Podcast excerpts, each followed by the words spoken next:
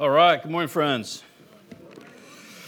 We're going to continue this morning through 1 Corinthians. If you don't mind turning over to 1 Corinthians 9. If you recall, last week in chapter 8, Paul is laying out uh, a concept to the Corinthians. Remember, very dysfunctional church, a lot of self exaltation. They're using their spiritual giftings to draw attention to themselves. They're suing each other over some sort of financial matters. People are uh, coming to their potlucks and getting drunk at the potluck and then uh, keeping all their food to themselves and shaming poor people. Kind of a church, if you showed up to, you might be like, I don't want to be here. Uh, but there's this faithful gal, her name is Chloe, and she writes a letter to Paul. And she writes and says, Hey, Paul, we're having some issues. Uh, however, she wrote that, we don't know. And so this is his response uh, to her uh, alerting to the fact that there's a lot of bad stuff going on. Uh, Paul starts the letter by showing that uh, the Corinthians have great hope. He starts with a huge uh, commend, you know, commendation to how God's working in their hearts and how God loves them and you know all these different things. So it's a very encouraging letter, even though it's so corrective. One of the constant themes through the whole thing that he starts in chapters 1 and 2 is that there are two wisdoms. As, as we've been talking about this whole time, wisdom, the proper application of knowledge, right? So it's not just knowing something, it's knowing it and properly applying it in life. And so Paul says there's a wisdom that comes from inside of us, it comes from our fallen nature, that part of us that is.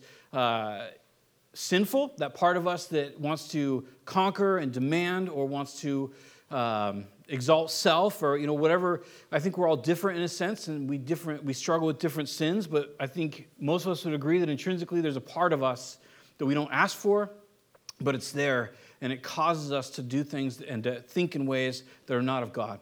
And so paul says there's a wisdom that can come out of that. We can apply the knowledge that we have that will cater to that nature inside of us. It'll, he calls the bible calls it the sin nature uh, the old man the fallen nature, uh, the dead flesh, those are all biblical references for that old nature. Then it says that we have a new nature that was created in Christ. That when Christ died at the cross, paid for sin, and rose again from the dead, that he rose and he created what's called the new man in Christ. And that we can identify with Christ's resurrection, that we have power because of his resurrection, and it's given to us through his Holy Spirit. That we're told, sealed, uh, literally signet ringed himself to us, that we've been sealed for the day of salvation. So we're constantly, maybe you've noticed in your life, in a battle where who are we going to yield to? Are we going to yield to the Spirit? Are we going to yield to, as Jesus say, uh, taught us, to take up our cross daily and follow Him?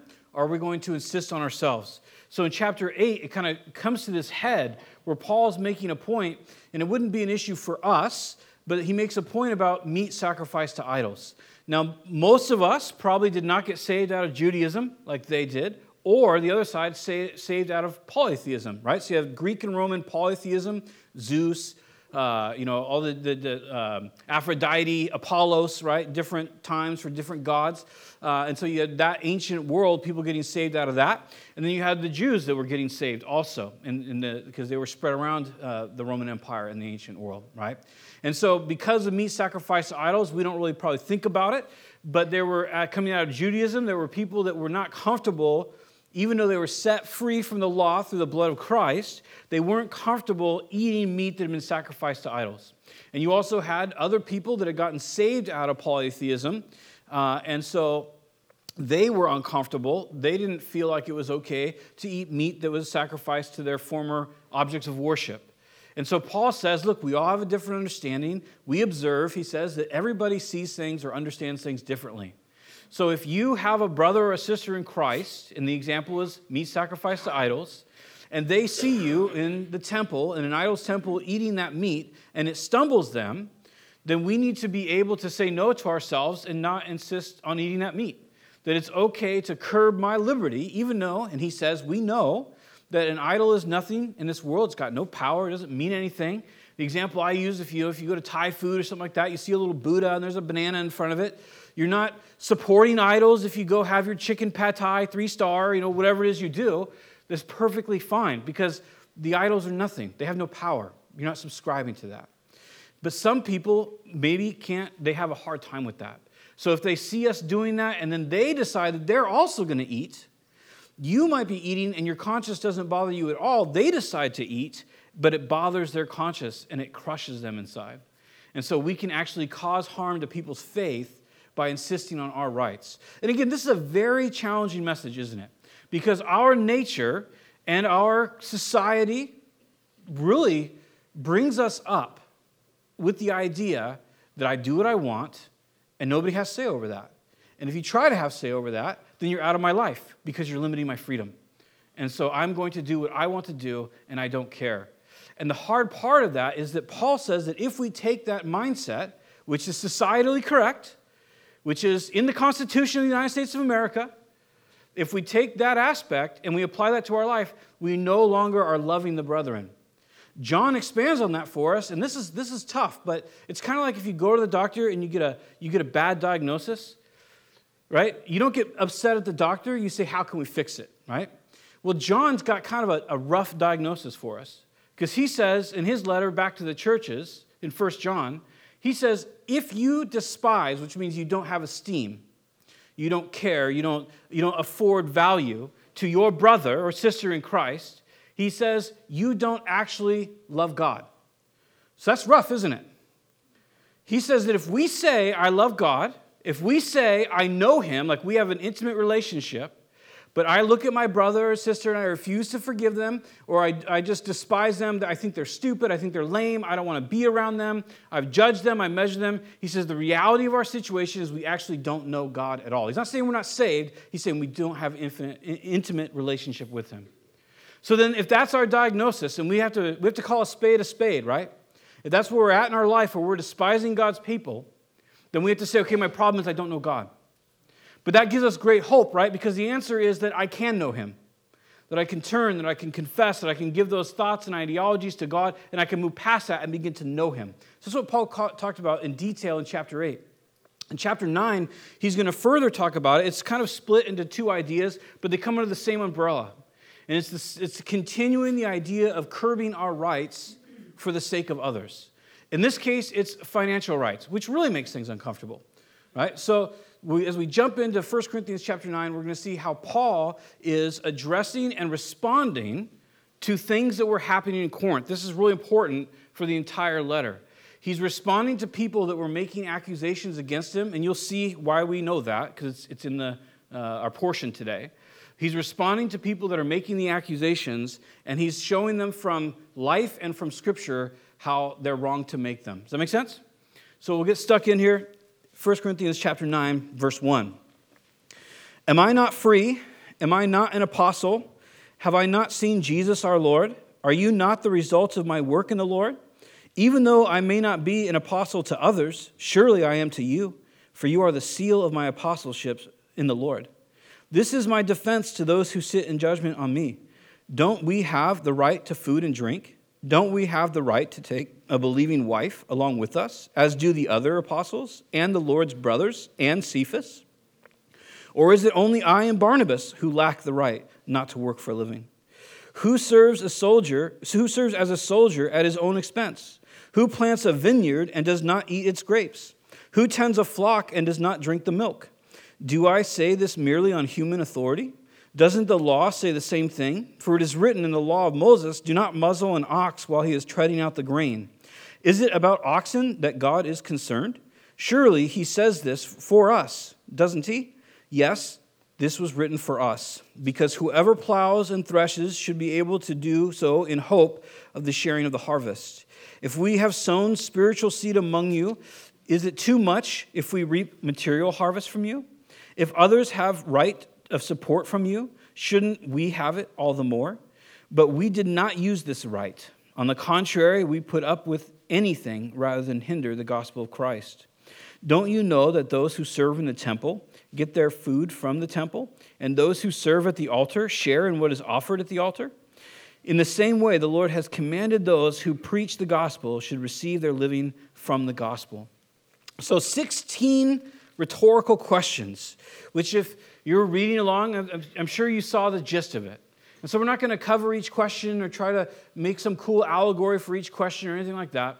We're just going to point out that clearly Paul is saying something, right?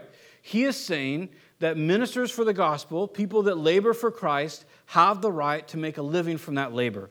Which feels really weird, right? Because I'm saying that. And it's like, like I, I'm not trying to prove a point this morning, right? If you're new with us, sorry, you just came on the day we're on 1 Corinthians 9. Next week we'll be in 1 Corinthians 10. But what is he saying here? Because this is important. Remember, and I want to draw attention again, he's responding to them. Did you notice in verse 3 he says, For my defense. So he is speaking to people that may, were, were making some sort of accusation about how he and Barnabas were living. It's important to note, too, and I want to say this from the beginning it's not that Paul never received money in the service of the gospel.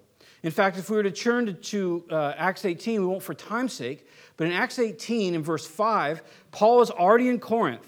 And some months later, uh, Timothy and uh, somebody else, Titus? No, Timothy, Silas. Timothy and Silas show up. And it says that once they showed up, that Paul devoted himself completely, meaning full time, to the preaching of the gospel. So, when, in this context, when we're reading, it's important to note that Paul is not saying he never was paid by the ministry for the ministry. Does that make sense? What he's writing and responding to is that he never took anything from the Corinthians. He never made money from the Corinthian church. So that might help us a little bit when we're reading it. Otherwise, it might sound like Paul saying, you know what, especially in the later verses, yeah, it's okay to do that, but I never did, and now I boast about the fact I didn't. He was taking money from either from Titus, or excuse me, from Silas and Timothy, or we know that there was a gift at one point from Macedonia. So he was being paid by the church, just not the Corinthian church. And we'll talk about why that was. But if we start off here in verse 1, he's making some points. Am I not free? This is clearly from chapter 8. The same word that's, uh, that's translated free uh, is used in chapter 8 multiple times to talk about, it's, it's translated as rights, it's translated as free or freedom. And he's saying, Do I not also have rights? That he, as a servant of Christ, does he not also have rights? And then he says, Am I not an apostle?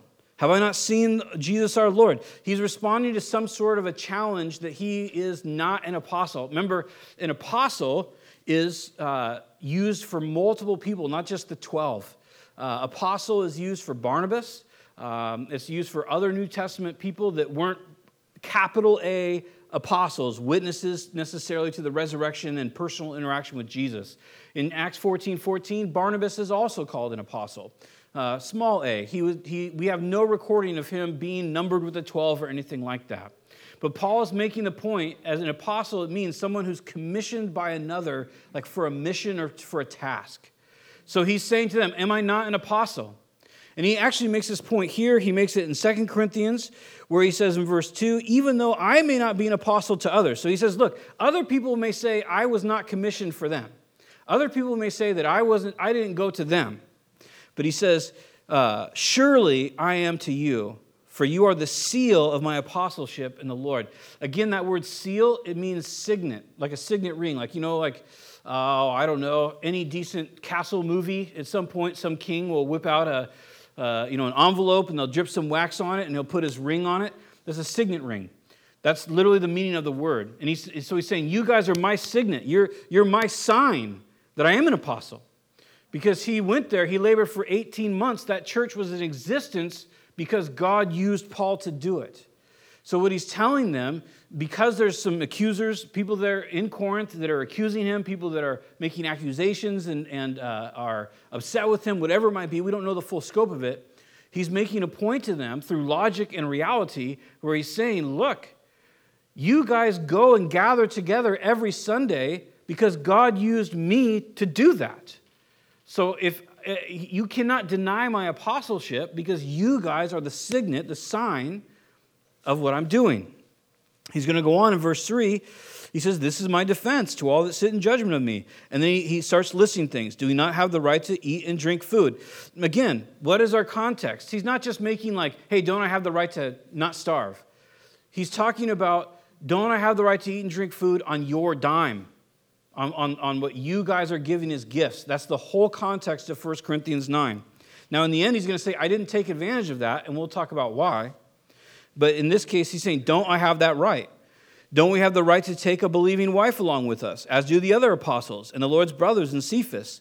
it seems that uh, pretty clear that, that at some point Peter was ministering there in Corinth. We don't have a timeline, it's not mentioned in Acts that we know of. Uh, or anything like that. But you see, for example, in chapter one, Peter is one of the people that kind of a faction is, is uh, formed around. People start to identify with Peter as kind of the, the vicar, as it were, kind of this, they like his teaching, they like his philosophy, or whatever it might be, because they use Apollos, they use Barnabas, or excuse me, they use Paul, Apollos, Peter, and Jesus. And those are the four factions that kind of form there in Corinth. So he's Paul is noting back, he's saying, look, just like you guys assisted Peter, and just like you've assisted the Lord's brothers uh, before James is slain, he says, just like you're doing that, don't Barnabas and I, don't we have the same rights? Don't we get that privilege? He's going to go on there, uh, verse 6 Or is it only I and Barnabas who lack the right to work for a living? So, for some reason, they picked Paul and Barnabas as people that they didn't think should be supported by the work, they didn't think should be supported by their church. So then he's going to go on with other examples. Who serves as a soldier at his own expense? So, what soldier buys his own gun and buys his own uh, body armor, buys his own uniform? No soldier, right? The government pays for that. The person that's commissioning him. He goes on, who plants a vineyard and doesn't eat the grapes? Who, who tends a flock and doesn't drink the milk? And, and you can see he's just making the point. Who invests labor in anything, in any category of life, and doesn't have the right to expect basically compensation for that? Who does that? And the answer is no one. Now, verse 9 gets a little weird, doesn't it? It does to me. He says, For it is written in the law of Moses, do not muzzle an ox while it is treading out the grain. Is it about oxen that God is concerned? Surely he says this for us, doesn't he? Yes, this was written for us, because whoever plows and threshes should be able to do so in the hope of sharing the harvest. So he takes this one line and one law out, uh, out of the Levitical law from the Old Testament, and he says, Hey, God said, don't muzzle the ox when he's uh, basically running the mill. So don't put a, a, muzzle, don't stop him from eating when he's walking around the mill and grinding your corn or your, your wheat or whatever it is he's grinding up. And, he, and then Paul says, Well, clearly God wasn't talking about the ox. And I don't know about you, but you kind of go, He wasn't? I mean, I feel like he was because he said, don't muzzle the ox. So, kind of as a little bit of side note, a side application here, this is important. It's, it's a very popular Bible study or yeah, Bible study or Bible style to try to allegorize, allegor, allegorize everything. Have you noticed that? And, and, and I'm not trying to mock it or be down on it, but you have to be really careful with allegory. Um, like if you try to do too much allegory in the parables, for example, then they can say all sorts of stuff. You know, the, the, the unfaithful servant has about 15 different allegorizations of what it means, right? And everybody's is right. But yet, that's not necessarily the point of the parables. So, how do we know that Paul, how does Paul know and how does he pull this out of the Old Testament other than that we know he was personally uh, educated, as it were, by Jesus in the desert? There's a couple ways that we can be careful as Bible students. Number one is Does anybody's Bible here have quotes or that line, don't muzzle the ox, in, in caps? Does anybody's Bible have that? So anytime you see that in your Bible, that means it's a quote from the Old Testament. Okay, so anytime you're reading and then you see something and it's all in capital letters or there's quotes around it, depending on your Bible and, and the, the um, uh, not the producer, but the publishing or whoever it is, that depending how they did it. So they're quoting the Old Testament. So when you want to know context around an Old Testament quote, because Paul quotes it, the Old Testament constantly, and so does Jesus, so does James, so does Peter, it's really important to go back and to read the quote that they're quoting from. And, and you might read it and be a little bit different than what you're reading there, and it has to do with uh, uh, translations and things like that. You don't have to, you don't have to worry about it. We, we could talk about that more later if you'd like. But to go back and to read, like, for example, the whole chapter that the quote is in maybe even the chapter before and the chapter after. Otherwise, you can come up with some really, really weird ideas about why the quote is there or what God is saying. Certain things like the fact that, uh, you know, multiple times in Romans, Isaiah is quoted. And it, and it says, and he, he quotes him when he says, So that my people seeing, they would not see. And you think, oh man, God is purposely blinding his people and then he blames them? No, if you go back and read what happened, God blinded the prophets because the prophets wouldn't listen to him. So it was a completely different context than just some sort of like weird, uh, I don't know, punishment or something like that, some sort of persecution that God was putting on his people and then blaming them. So in this case, if you go back and you look at Deuteronomy 25, which is where the quote is from, what you'll see is this quote is very bizarrely in the middle of a bunch of laws about relationships. This quote isn't has it's nowhere near any any farming laws, it's nowhere near any camp laws, it's nowhere near any food laws, it's nowhere near any livestock laws, right? 619 Levitical laws. It's not near any of laws that have to do with anything except for how we interact with one another, which is interesting because the concept is very clear, right? That a person should be able to partake of the fruits of their labor.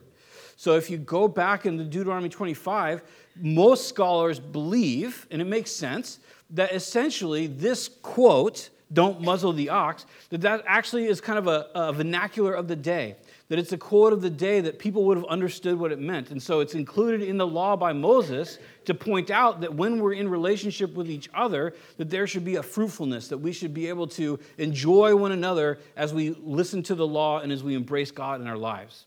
So when Paul makes this point and he just says, hey, look, God was not just talking about oxen, was he? He's talking about us. It's not that he just found something in the Bible and thought, or in the Old Covenant, I should say, and thought, oh, that's cool, I'll just use that. It's that he's literally looking at context and he's making a point. The law, the logic, the world, everything around us points to the idea that it's perfectly just for a person to reap from what they've sown. Does that make sense? So as we keep going in this, is after the law, then he gives a couple other. He says in verse 11, If we have sown spiritual seed among you, is it too much to reap material harvest from you? If others have this right of support from you, shouldn't we have it all the more? Talking about himself and Barnabas. So he asked that question Is it okay for this? Now, this I think can be uncomfortable because for, for, for pretty much from the inception of Christianity until this very day, you have people that abuse the church, that abuse religion, that abuse whatever for money, right? I mean, you have, how many times have you seen over and over and over again where somebody gets caught embezzling money or somebody gets caught, uh, I don't know, just misusing money? We can come up with a million examples, right? And you go, oh, I knew it. And how much cynicism has been created in the world and even amongst Christians because of constant failure of, of individuals or of churches in their handles and how they've, they've handled money. And so when we come to something like this, it can be a little bit weird where Paul is saying, look, people that serve at the church in a capacity that's full time deserve to be compensated. And is this supported other places? And so I want to look at a couple verses. Uh, Jesus, we won't look there, but Jesus uh, is quoted by Paul. Luke uh, 10 is quoted by Paul in 1 Timothy uh, chapter 5. So if you don't mind, let's just flip over to 1 Timothy chapter 5.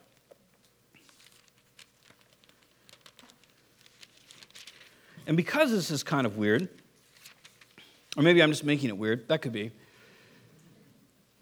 I just want you guys to know I'm perfectly content with my compensation. I get paid to be here. It wasn't always that way, but the church has grown. And so I get, I get a, a wage from the church. Luke gets a wage from the church. Dana gets a wage from the church. And, and a couple things about that. Number one, I don't decide my wage, the elders do. Uh, I've never put input in for my wage. Uh, they decide what I make, and, and I'm quite content. So uh, I'm not trying to share this in any kind of way where I think I should get more or th- anything like that. Uh, I'm perfectly happy. Um, but, uh, but just to say that this is how God says it should work. So you can do it that way if you will. I also want to make a, a comment real quick because uh, we don't talk about this for much. We only talk about money when it comes up in the scriptures. And so uh, at different times, people have asked, like, hey, how come you guys don't take an offering? We don't take an offering uh, because we're just not comfortable with it. We started off taking an offering uh, 14 years ago when the church started, and we would pass the, the plate, and we had a, like the, the purple bags, you know, uh, and so we passed the purple bags, and it just, and, and it was nothing, I was never comfortable with it. And I'm not throwing shade or making accusation on any church that does that, okay? So I want to say that out loud.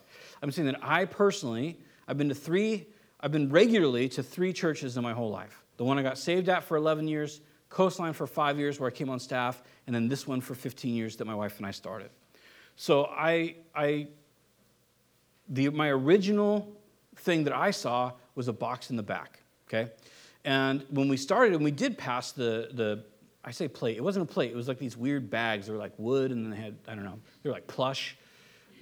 Anyway, so we passed the royal purple bag of money. I don't know, it feels something out of like Dungeons and Dragons or something. I don't know. But so it's, you know, they're passing it around. And, and the, the problem with that is, and not everybody's this way, okay? I'm probably the weird one. But the problem with that is, when I would sit in church and it would, it would come past me, I would feel compelled to give. I would feel like, and it wasn't from a good place. It was from a place of like, I could have given my whole tithe the week before, but here it is again, and I'll throw like two more dollars in because I don't want people to be like, that cheap guy just passed it, right? So again, just weird thinking. And so there's this is just not a model that that, we, that I was super into. And so I went to the elders and said, hey, would you be willing to uh, to just have a box in the back? And people can give as they want to give. Uh, that there's no pressure, there's no weirdness. And I understand, and, I, have I've talked to many pastors that do pass it, and they say, oh, well, it's part of the worship, and it's, it's people's opportunity to give to the Lord. And I get that, and, that, and that's fine. Um, and I have no qualms with that. I just see it differently. I see it as we want every interaction for you guys to be between you and Jesus. Uh, I don't know who gives. I don't count any of the money. We have a, a couple of people that do that. Um, and so, and I never want to know who gives. And, and, so it's, it's counted with two people. It's always held with two people. Once it's accounted for, it goes into a bag and we take it to the bank and it just goes into that, like, I don't know, monstrous, like, chunk, chunk, chunk, chunk, chunk. You know, you put it in, seems pretty secure. And that's how it works. If anybody's ever interested in the finances, we have a, Dana does our bookkeeping, and we have a whole spreadsheet. We'll be glad to show uh, folks the finances. You know, we don't have anything to hide in that area. Uh, so that's, that's how it's done here, and it's, it's why we do uh, the way we do it, just so that people can um, have some privacy between them and the Lord. And some people say, well, that's not how it's done in the Bible. Well, the funny thing about how it's done in the Bible, there's only one illustration in the New Testament. The Old Testament was a box in the back in the temple, or you brought a sacrifice to the priests. The New Testament, the only example you have is in Acts, and that's where people came up and laid it at the feet of the apostles. So if you want to go full Bible example, we can do that. but I, for one, would feel extremely weird. Right? Extremely weird. So for now, if you guys are cool with it, or honestly, even if you're not, we're just going to keep a box in the back, and you're welcome to give as the Lord leads you. And if you're new here, don't give unless you want to. Like, we don't want your money. God is good, He provides for us. Um, I don't mean that in an offensive way, but we're not after people's money. God has always provided for us, and, and He's always been very kind to us. So it's with that, I want to kind of give a little bit of that background, a personal background, so that when we read these things, it may not, they don't come away like it's some sort of assault or begging or something like that. So 1 Timothy 5, verse 17. This is Paul's direction to Timothy, who's a pastor. He says, The elders who direct the affairs of the church well are worthy of double honor, especially those who work at, uh, whose work is preaching and teaching. For the scripture says, Do not muzzle an ox while it is treading out the grain, and the worker deserves his wages. So he quotes the law and he quotes Jesus. And then he goes on from there about accusations against elders. But he makes this point. He says, Look, elders, the word there is presbyterios, it's just the, those among you that are uh, mature. Um, there can be an argument about years and ages, but, but, but mature Christians, he says those people, they're worthy of double honor. Now, that doesn't mean like double honor, like you should get your own parking space or you should get a title or something like that. That's not the issue. It, it, in other places, it's translated price and it's, uh, or um, wealth. It's money. He's talking about money. And so he says a, a church is supposed to take care of the people that are helping it we're doing fine. So this is not me trying to say I need a raise. I am perfectly fine.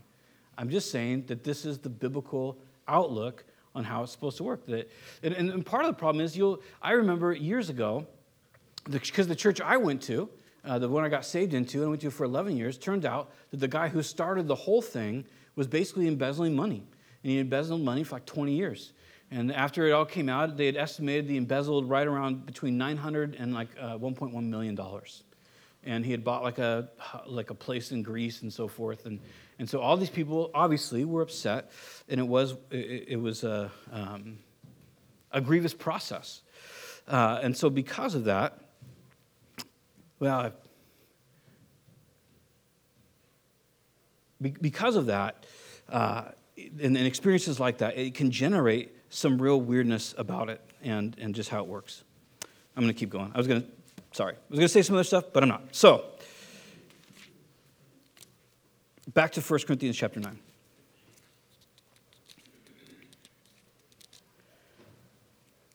Paul says, Look, we should be taking care of them. He says, Barnabas and I also have this right. Then he goes on and he says in verse 15, his last example in 13 through 14 is the temple. The, the law, the way originally given by God, was that the, the, the servants and the ministers, the priests of the temple, ate from the temple.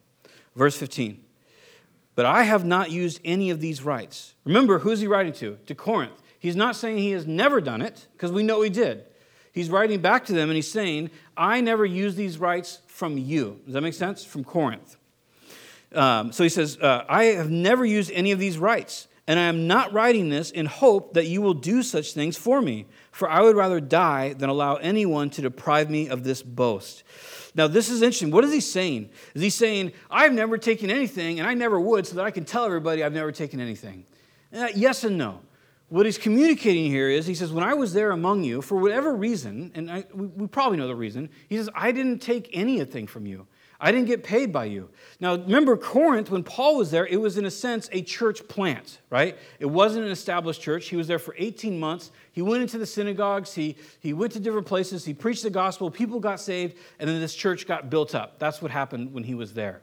And so he says, since uh, when I was there, I never took any money from you, ever. I didn't do that. But then he says, I wouldn't do that now. I would rather die than do that now and in part, it's because of these accusations that are being levied against him. Remember, he's responding to the accusations that we don't know exactly what they are, but they're apparently about some sort of impropriety or the fact that he wasn't worthy or he's not really an apostle, whatever it might be. Somebody has beef with Paul in Corinth, and now they're spreading that. And so Paul is just writing back and saying, No, I am an apostle, and what I'm writing to you is valid. And, and you can make accusation against me, but you have to understand remember, I didn't take any money from you. He's going to tell us in a second the emphasis is because he wants to give the gospel for free, right? So he goes on there. He says, "I didn't do that. I would rather die. I'm not going to, uh, you know, I'm not going to uh, allow anyone there to, to make the accusation, an accurate accusation that I did this for money." That's what he's saying. Then you see this with Abraham when he when he goes to Melchizedek and uh, or uh, when he when he when he frees uh, Lot and, and the the kings and whatnot. And then there's they, they try to give him a bunch of money, and he says, "No, I'll never let it be said that." That uh, you made Abraham rich. This happens multiple times in the scriptures, and Paul's doing the same thing here. So he goes on from there. He says, For when I preach the gospel, I cannot boast, since I am compelled to preach. Woe to me if I do not preach the gospel. If I preach voluntarily, I have a reward. If not, the trust committed to me. So he's going moving on from there. He says, Look, honestly, at the end of the day, I preach the gospel. I don't have, I can't boast. He says, because I'm compelled. Some of your translations may say, I do it out of necessity, or I do it because I have to, depending on your translation. So this is a bit debated. Is Paul saying that he, because he has a calling on his life from God, that there really is no place to boast because God has gifted him, God has called him, God's done everything, and now he's just walking in that? Or is he making reference to his salvation where he gets knocked over, goes blind? Are you familiar with that? And Jesus says to him, uh, You know, Saul, Saul, why are you persecuting me? It's hard for you to kick against the goads. And the reference there, kicking against the goad, is an ox in a cart and basically poking an ox in the, in the behind to get it to go with the cart. And if it starts to buck, that you hold the goad down and it bucks its leg right into your sharp stick. Essentially, that's what the goad is. So the inference there is Paul, I've been trying to get a hold of your life for a long time, and you keep bucking against me. And you're persecuting me because of what you're doing with these, what you're doing to my people, right? And so it could be a reference that Paul's saying, like, I can't boast because God was so merciful to me. He really brought me to a place where I was completely broken and, and revealed himself to me, and now I get to walk with him. You know, whatever, whatever it might be. One way or another, whether it's based on calling or based on how God saved him, he makes a point point he says, I can't, the fact that I was with you, and the fact that God did this, and the fact that the gospel went out, he said, I can't boast in that. I have no boast in that. This was all from the Lord. It's all from him. He's going to go on and he says this. He says, uh, uh, Woe to me if I don't preach it verse 17 if I preach voluntarily, I have a reward. If not voluntarily, I am simply discharging the trust committed to me. So he says, basically, if I go and I'm willing and I have a good attitude and I just go, this is what God's called me to do, and I'm so excited and I get to preach the gospel and it's good news, he goes, there's a reward for me. And he says, or if I don't do it and I just do it because I have to and I'm commissioned, that's how ministry is sometimes, isn't it? Sometimes you minister just because you're excited to minister and you want to be doing it and it's really cool. And sometimes you have to because it's got to get done. And, you know, we have verses about that where James talks about, like, what, what kind of love is it? What kind of faith is it? If a brother comes to you and says, I'm, I'm cold and I'm hungry, and you say, Oh, God bless you, be warm and filled, and you close the door. And it's kind of a funny illustration, but, you know, we can do that sometimes. If the, the, we get some sort of communique that we didn't want, or, you know, whatever it might be. Something comes up and we don't want to do it. But Paul makes the point, he says, Look, there's a reward if I do it voluntarily, but if I don't and I just do it because I'm supposed to, then I'm still being faithful. I'm still discharging. I'm still doing what God has called me to do. Then he follows up with verse 18. What then is my reward? Just this, that in preaching the gospel, I may offer it free of charge, and so make full use of my rights, excuse me, and so not make full use of my rights as a preacher of the gospel. So he says, look, whether it's voluntarily or not voluntarily, I have, there is, there's a reward voluntarily, and it's this. It's that I get to make the gospel free. And that's a very good model. Remember, while he's in Corinth, at least for a while, he's getting paid by the ministry. So he's not saying he never got paid by the ministry. He's still talking about the fact that he was able to make the gospel free to the Corinthians. For a while, he made tents. When he first moved there, he meets Priscilla and Aquila, who are tent makers, and he lodges with them, and they make tents together. That's how he uh, begins to do it. When Timothy and Silas show up, he no longer makes tents with them anymore. And whether it was a gift from Macedonia or whether it was they worked and paid his way, we don't know. But they, he was able to minister full time. So Paul is just making this point that in his calling, he was always able to uh, make the gospel free to them, that he was never making money from them, that his motivation was never uh, a wrong motivation. It was always to make the gospel free. So it's, a, it's an attitude and a, and, a, and a, concept for us to realize about people that we're, you know, we may support in the work. You know, some places, like if you were to go to really anywhere in the EU, uh, including France or England, if you try to immigrate there to start a church, you can't work there for five years. You know, the United States' immigration is actually incredibly lenient. If you try to start, if you were to say, you know what, I want to start a church in England right now.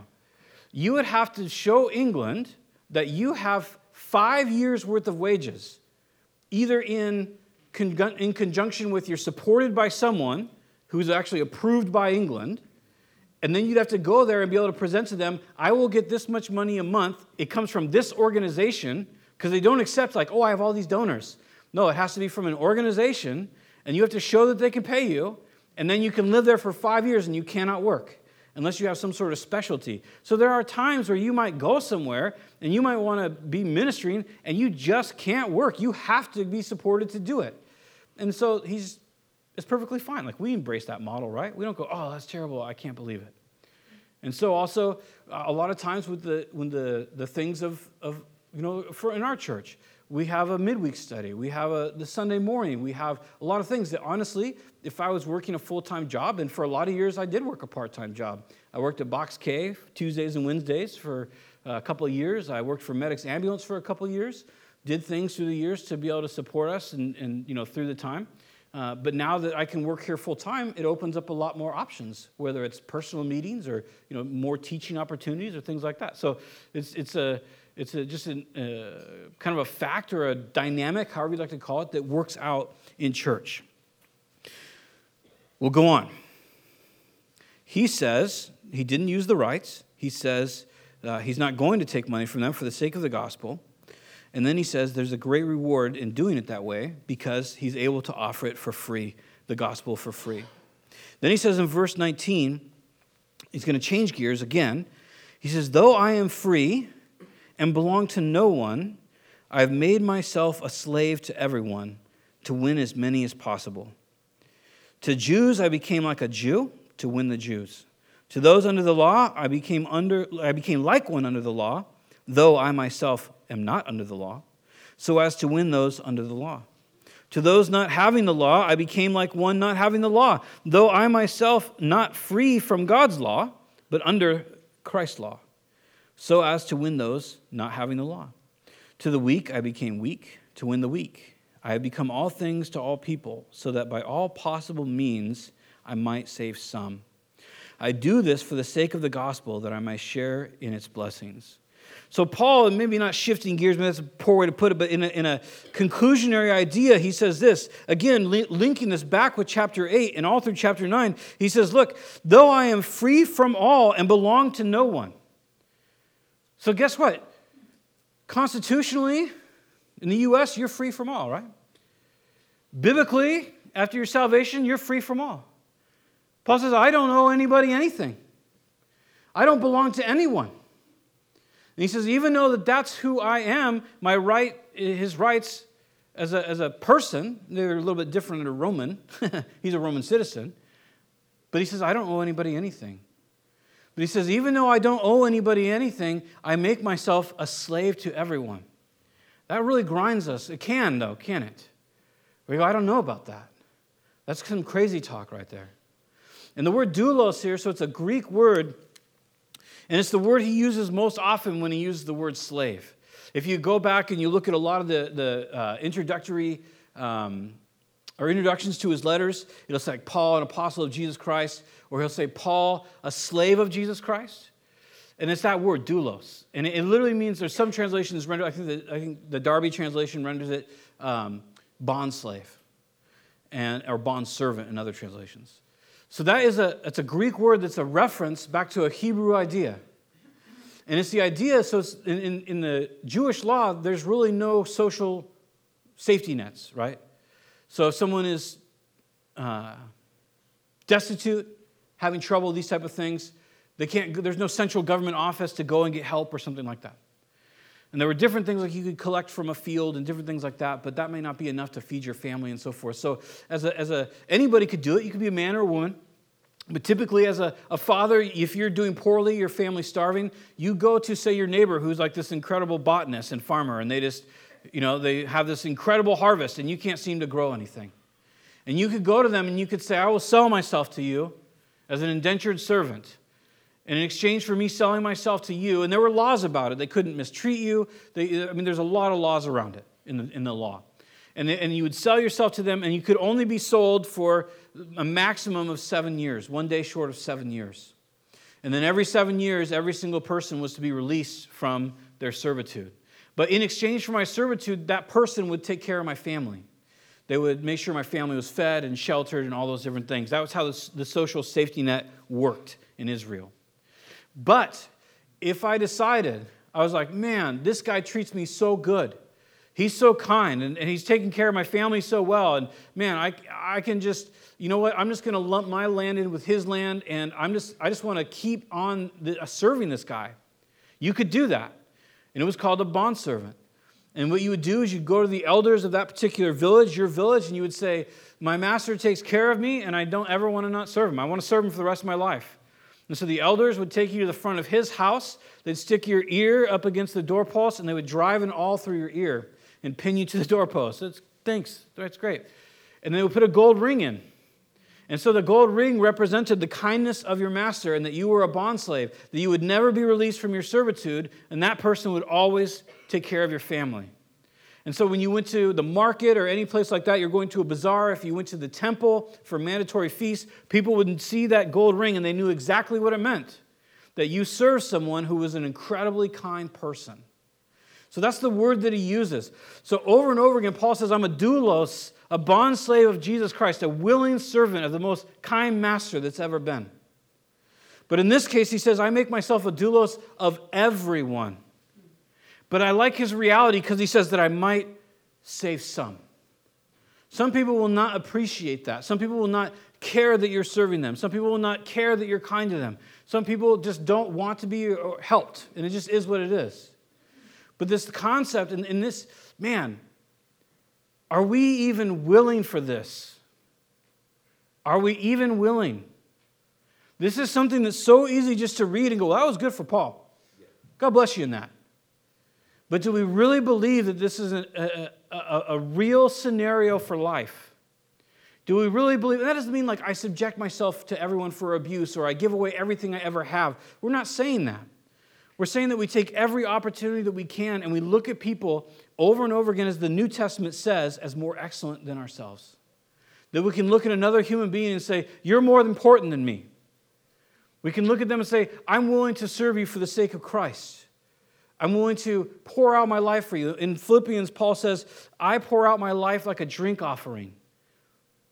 It's oil or wine. It was over sacrifices, uh, uh, certain sacrifices that the priest would pour oil and wine on the sacrifice while it was already burning on the altar. And Paul says, if my life is poured out like a sacrifice, like a drink offering, then it's, it's good. That's what I looked for.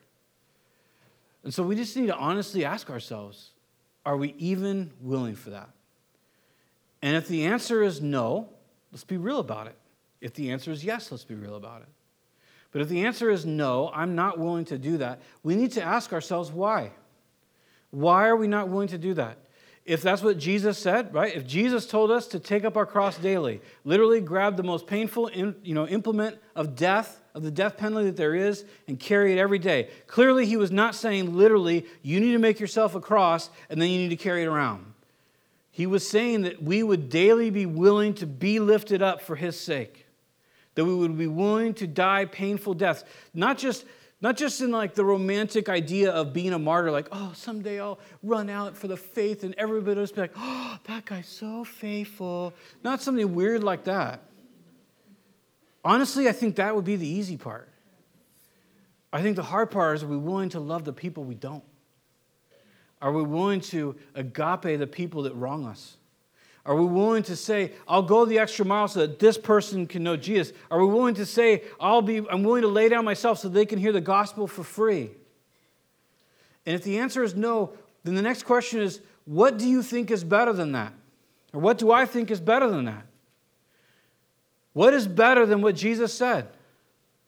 Is it better to ignore God's people? Is that what's better? Is it better to strive for something that I think will gratify me, whether it be booze or drugs or Netflix or relationships or sex or whatever it might be? Is it better to pursue, to, to pursue those things? Will I re- really get to the end of my life and see Jesus and think to myself, doggone it, I wish I had focused more on myself? Heaven is such a waste. And so are you, Jesus. So is your fellowship. I can't believe I wasted my life on you. I don't think any of us will say that. I don't think anybody will see the risen Christ and think to themselves, what a waste. It would have been way better if I kept pursuing the things I know in the end don't help me and don't satisfy me. But isn't that what we do? We do it in small ways, though. We do it when we rage on people. We elevate ourselves because I'll be better off if I judge and rage. We do it in small ways by maybe not helping people that we could because we say, it'd be better be off if I sat on my couch rather than going out and doing that. We make small decisions. And we say, I'm not, I'm not your servant. Who do you think you are? I'm not your servant. How could you treat me that way? And Paul is saying, Look, I've laid down my life. Now we know he wasn't perfect, right? Because he told us in First or in uh, Romans chapter seven, he makes the point. He says, "The good that I want to do, I never do that." But the bad that I don't want to do, that's what I always find myself doing. Ironically, he says, that's what I practice. That is my practice. The, the bad that I don't want to do is actually what I literally practice. And so we know he was a work in progress just like we are. So this might seem a little bit under, overwhelming. If you're here today and you think to yourself, I don't want that life, it can be really overwhelming. And you could go out of here thinking, like, well, that's not really possible. I don't think it's real. There's a part of me that longs for that because I know that the eternal things of God are incredible. But there's another part of me that says, no way, it'll hurt too much. It would hurt too, it would cost too much to actually follow Christ. And the reality is that you address it with baby steps. It's great to have a commitment or get rebaptized or whatever and have a big moment. Big moments are wonderful, right? But you have to have some sort of moment. You have to make some sort of decision. Paul puts it this way. It's interesting. This is what he says. In verse 24, he says, Do you not know that in a race all runners run, but only one gets the prize. The analogy there is not only one person goes to heaven or something crazy. So don't make some weird analogy out of that. He's just making the point that effort produces reward. That's all he's saying, right? Effort produces reward. So he goes on by saying, run in such a way as to get the prize. Everyone who competes in the games, so the games took place just a few miles outside of Corinth, the, the Greek games. So everybody would have been familiar with this idea. He says there, everyone who competes in the games goes into the strict training. They do it to get a crown that will not last, but we do it to get a crown that will, that will last forever. Therefore, I do not run like someone running aimlessly. He says, I don't meander, I don't just walk around. I do not fight like a boxer beating the air. No, I strike a blow to my body and make it my slave, so that after I have preached to others, I myself will not be disqualified from the prize. Remember, this is the prize. This is not salvation. He's already saved, but he's trying to walk in what God has for him to receive the fruit of it. And remember, previously he said, so that I might experience the blessings of the gospel, I might be a fellow partaker of it. Now he's saying that I want to run in such a way that I myself will not be disqualified from the prize, not salvation. He says there, uh, uh, noting he makes a couple examples. Verse 26 I don't run like someone running aimlessly. So he has direction in his life. This is a real key to take the steps to begin to walk with Jesus if that's not where you're at today. Or if it is where you're at today and you want to walk more with Jesus, like probably all of us here, where he says, Look, you pick a direction. You have to have your eye on something. Where am I going? What is my goal? Probably to love God and love one another, which is a broad goal. But when I see things in my life that are contradictory to that, right? Our whole, man, it's there is nothing, there's no media. Well, I don't know. I, I don't have like Angel Channel or whatever, but for the most part, there's no cable media, there's no internet media, there's no news cycle that's going to promote the values of Jesus. They don't exist. And so when you see in your life something that's not valuable, or I see in my life something that is unvalued by God, Maybe I'm rude to someone. And God says, No, that's exactly what I don't value. When the Holy Spirit brings that up to me, I can, I can take a step in the right direction. I can say, you know what? That was rude. I could do something crazy. I could apologize to someone. I could say, you know what? I treated you poorly. I misrepresented Jesus. Please forgive me for that. I don't want to treat you that way. I could say that to my spouse. I could say that to my kids. I could say that to my barista right? I'm sorry. It's a small step, but all of a sudden it's taking up my cross. Because self will says, no, I don't have to apologize for anything. You did X, Y, and Z, so you deserved A, B, and C. Right? That's, that's, that's the old nature. That's the, the world and the sinful nature. So it doesn't have to be this huge, overwhelming thing. We just want to run in such a way that we're not being aimless. We want to respond to the Spirit. The next thing he says this he says, as a boxer, he says, I don't fight like one beating the air. The idea is I don't just swing wildly in my life. I'm not just swinging wildly. What's swinging wildly in your life? I'm just going to throw this example out. Sometimes, have you ever been wrapped up with the will of God? And one day the will of God is to start this business, and then the next day the will of God is to do this, and then the next day the will of God is to do this and the next day it's this, this, and this. You're, you're, I, someday we'll sit down and do some biblical teachings on the will of God because I am convinced it's significantly simpler than that. I don't think it's all about seeking the sign, seeking the, the, the, you know, the eagle feather from Mount Shasta of what you have to do, or seeing the sunrise and two birds cross, or you know, whatever, just the weird stuff we come up with. And that's how I knew that I'd marry her. You know, you go, no way, I've heard it. It happens. Instead, all of a sudden, we can go to following God 101, where I don't need a dove to fly out of a bush. I can just know I shouldn't be rude. That just took care of probably like 50% of the battles of my day. I should be kind. I already know the heart of God. I don't have to pray. Dear Jesus, should I be a complete jerk today and make sure I get what I want? I don't have to pray about it, do I? I don't have to seek the Lord about it. I don't have to wonder about it. I don't, none of it. And that really extends to a lot of things, even like job opportunities. If I take this job, this will be the fruit of it. If I take this job, this will be the fruit of that. Both will have their struggles. It is what it is. I don't have to see a rainbow fall upon the place where I might work. So there's a, there's a simplicity here of just, I'm going to make sure that every swing I take, there's a purpose to it. I don't have to, I don't have to be consciously wondering, oh, no, there's a purpose to it. Does this accomplish the purpose? And then Paul finally says, I buffet my body. Again, the word there in Greek is soma. It's not just, he's like, and this is where some of the monks of old got their idea of kind of self punishment, whether whipping or hitting themselves. It's not what he's saying. Soma, it's person. I buffet my person. Not just, I, I, am you know, might have a tummy ache and I make sure I go to church. That's not what he's saying. What he's saying is, my person, my old nature, my emotions, all that I am, I buffet it. I don't let it take over what the Spirit wants to do in my life. That's what he's saying. And so again and again and again, that's and that's what Christianity is, isn't it? Every day is deciding, am I going to do what I know God wants me to do? I don't have to worry about going to Africa or anything like that. I don't have to worry about any weird thing. I can just get up every morning and go, there's a few things I know God wants me to do. I know He wants me to love the people that are close to me, that can become easy to despise because I know all the bad stuff about them. I don't have to, I, I already know. He wants me to love them, He wants me to take care of them. I already know He wants me to, to love the fallen and the, down, the downtrodden, the people that have wronged me, the people that I don't think deserve love. He wants me to love them. I don't have to pray about that. He wants me to serve everybody around me. He wants me to serve my wife. He wants me to serve my children. He wants me to serve my church. He wants me to serve my coworkers. Doesn't mean I bring them all a glass of cold water. It just means that I'm there for, for I'm available. I'm available. I can be mistreated, and I don't have to revile back. I can ask what's wrong instead. You're pretty mad right now. I'm sorry if I offended you. Is everything okay? Can I help with something? I can humble myself. The Proverbs say a gentle word turns away wrath. Right? And where there's no kindling, a fire goes out.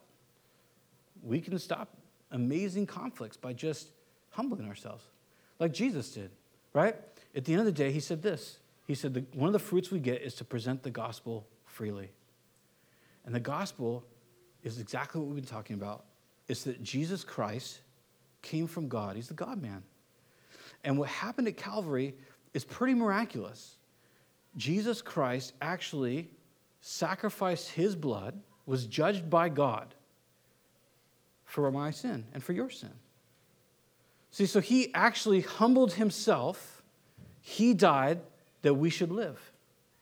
He paid what we owed God. Every all the immorality, all the thoughts, all the domination, all the anger, all the hate, all those things that lurk in our minds and in our hearts and in our souls, he paid for that.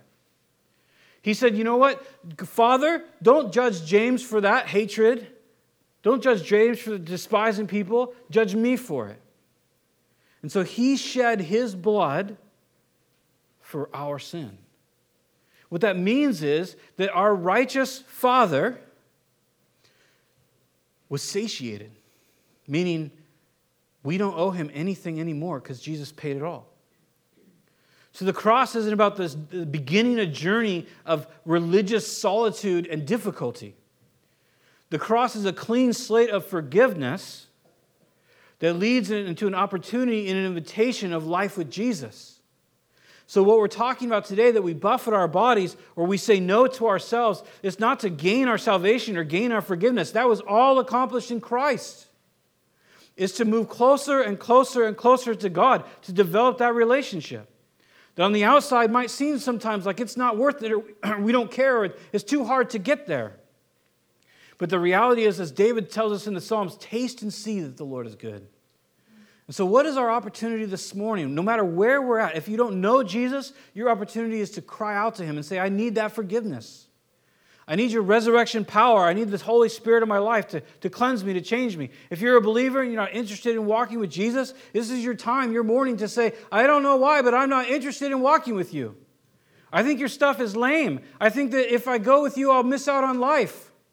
And I don't know how to, how to quantify or, or add up and, and reckon that you're actually worth following. Show me who you are.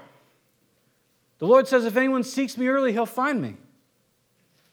And if you're here today and you're following Jesus and you're just like, man, I just want more of Jesus, then you just keep swinging in a way that matters. You keep walking in the direction you're going. You don't worry about all the, the big questions of life. What about my spouse or what this, that? There's, there's a million questions. You don't have to be in, in anxiety over them because He sees you and He knows you. You're not lost to Him. It's not as if somehow you, you, you don't matter to Him. He sees you right where you're at and He loves you. And so it is just for us to continue walking with purpose if that's where you are this morning. You will never be disappointed with Jesus. Never. Sometimes we have to wait for him, but we'll never be disappointed. So we have a meal. I invite you to come and eat with us. If you'd like prayer, come on up afterwards. We're glad to pray with you. God's got great things for you, every one of you. And uh, we'll pray. Father, thank you for your word and the promises that we have through our brother Paul, through the Holy Spirit. Thank you for the encouragement. Thank you for truth. Thank you for your love and your kindness. Lord, I pray that we would be willing to be real with you and honest with you, and I pray that you would change our lives. Lord, I pray for the filling of your Holy Spirit this week. Pray for opportunities for us to, to show the love of Christ to people, to care for people, to minister to people, to be slaves to people in order that they might be saved. Lord, thank you for this example we, we saw in Jesus, this example we see in Paul and many, many others of your servants. And I pray, Lord, that you would open our eyes to see the intrinsic eternal value of having a life given to you. And I ask this in Jesus' name, amen. God bless you guys.